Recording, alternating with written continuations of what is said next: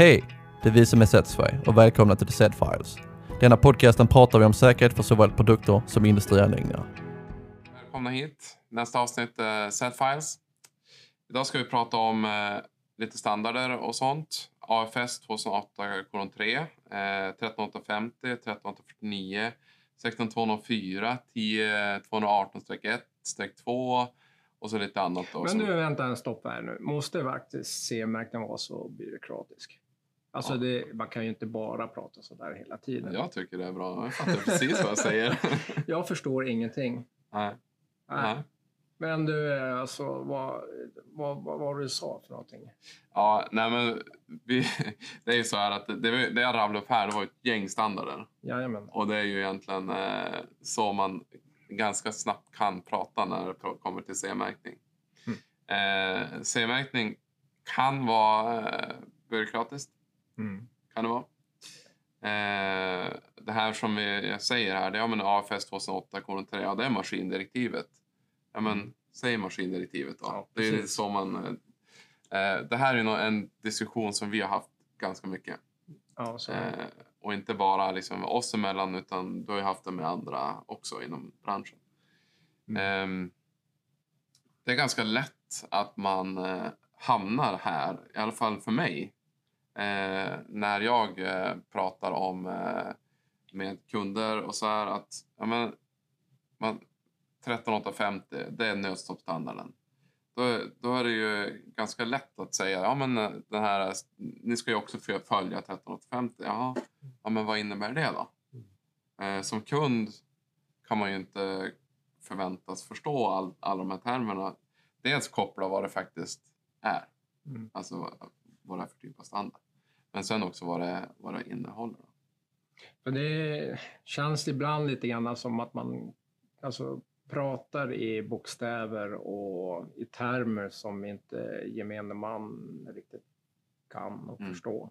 Mm. Så det blir som en liten skydd att man visar att jag, jag kan det här Mm. genom att jag kan rapa upp dem. Men Mm. det är ju ganska bra att, att eh, egentligen bara prata i klartext vad Ja. saker och ting är. Sätt, sätta sig i kundens situation eller den mottagarens Ja, situation. men, Det är lite generellt det här med kommunikation. Alltså om den mottagaren inte förstår så är det alltid den som sänder som har, alltså som har miss, missat eh, sitt syfte. Liksom. ja.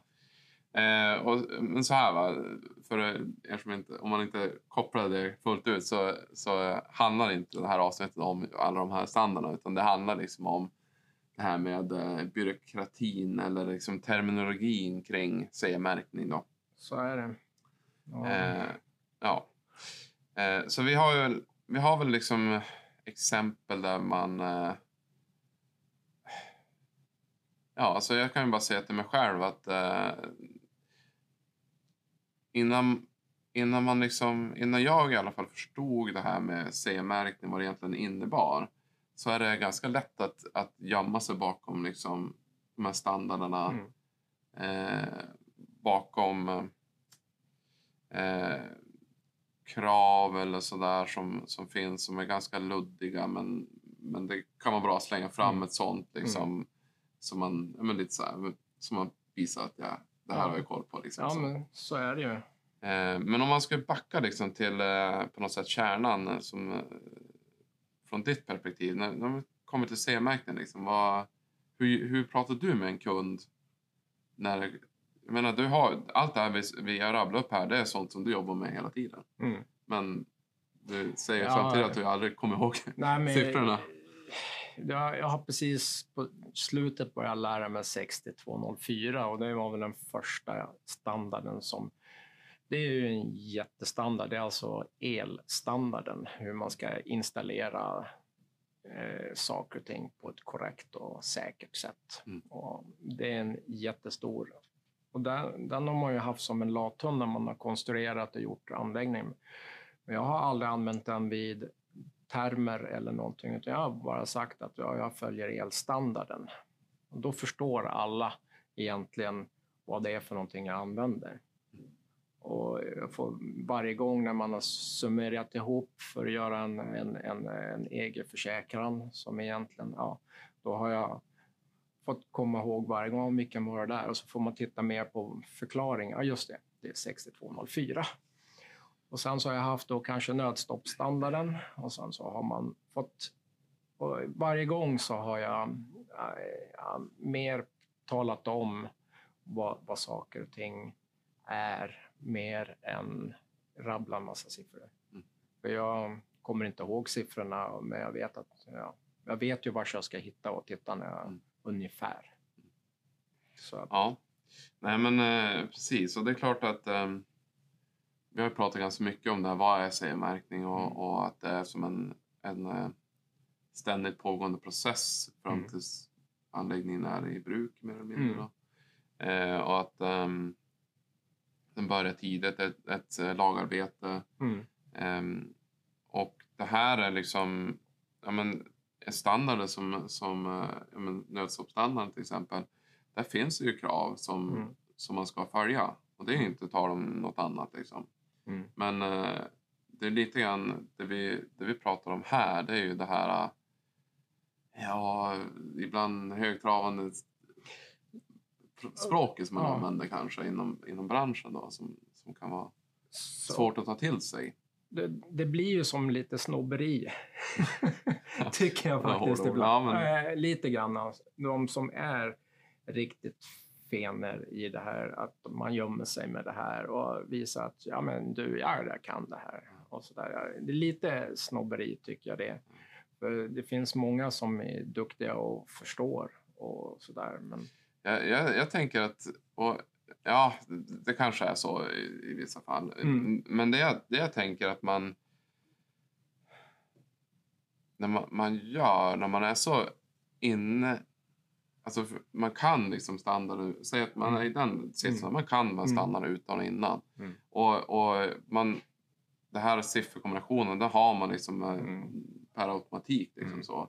så att bara att jag säger den här 13850 Mm. så betyder det jättemycket för mig mm, som, som kan den utan och innan. Jag säger inte att jag kan det, men, nej. men eh, om man gör det liksom, Mm. så, så säger man de här termerna så, ja men då har man liksom en hel eh, på sätt lunta med liksom grejer som man, Ja, som man förknippar med det här. mm, Eh, och då är det lätt att, att eh, säga det ungefär på det här viset. Då. mm, Ehm, och jag vet inte, det kan ju vara också, att jag, jag upplever lite den, eh, eftersom jag, jag kom, vi kommer från olika bakgrunder. mm, Jag har ju gått den här vägen via liksom en teoretisk bakgrund egentligen Mm. av skolan. Mm. Ehm, kom, kom in i C-märkning liksom eh, från en teoretisk eh, approach. Medan du har ju kommit från, liksom, ja, men från golvet, jobbade i- in den här rollen över Mm. många, många år. mm,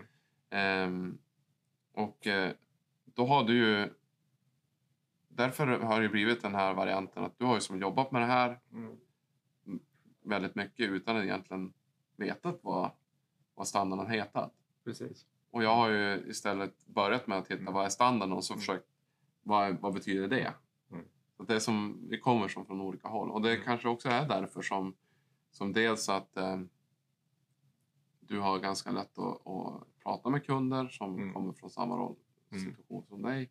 Medan jag har också ganska lätt att trilla in i den här Ja. eh, situationen. Då. Och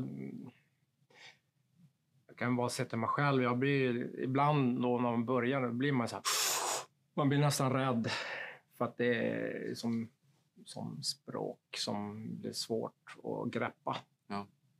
Och samtidigt så är det ju, det är ju, det är ju inte, jag, jag förstår ju också just den biten med varför man gör det, Mm. som du säger. Men, Men, men det där är ju intressant. För man säger, du, du började ju som på allvar med C-märkning för några år sedan. Då. Mm. Och när du hamnade i den situationen och så började alla de här termerna komma inpoppande. Var det precis den där reak- reaktionen du fick då? Mm. Att oh shit, det här är ju hur komplicerat som helst. mm. Och sen när du väl började jobba med det så insåg du att ja men okej.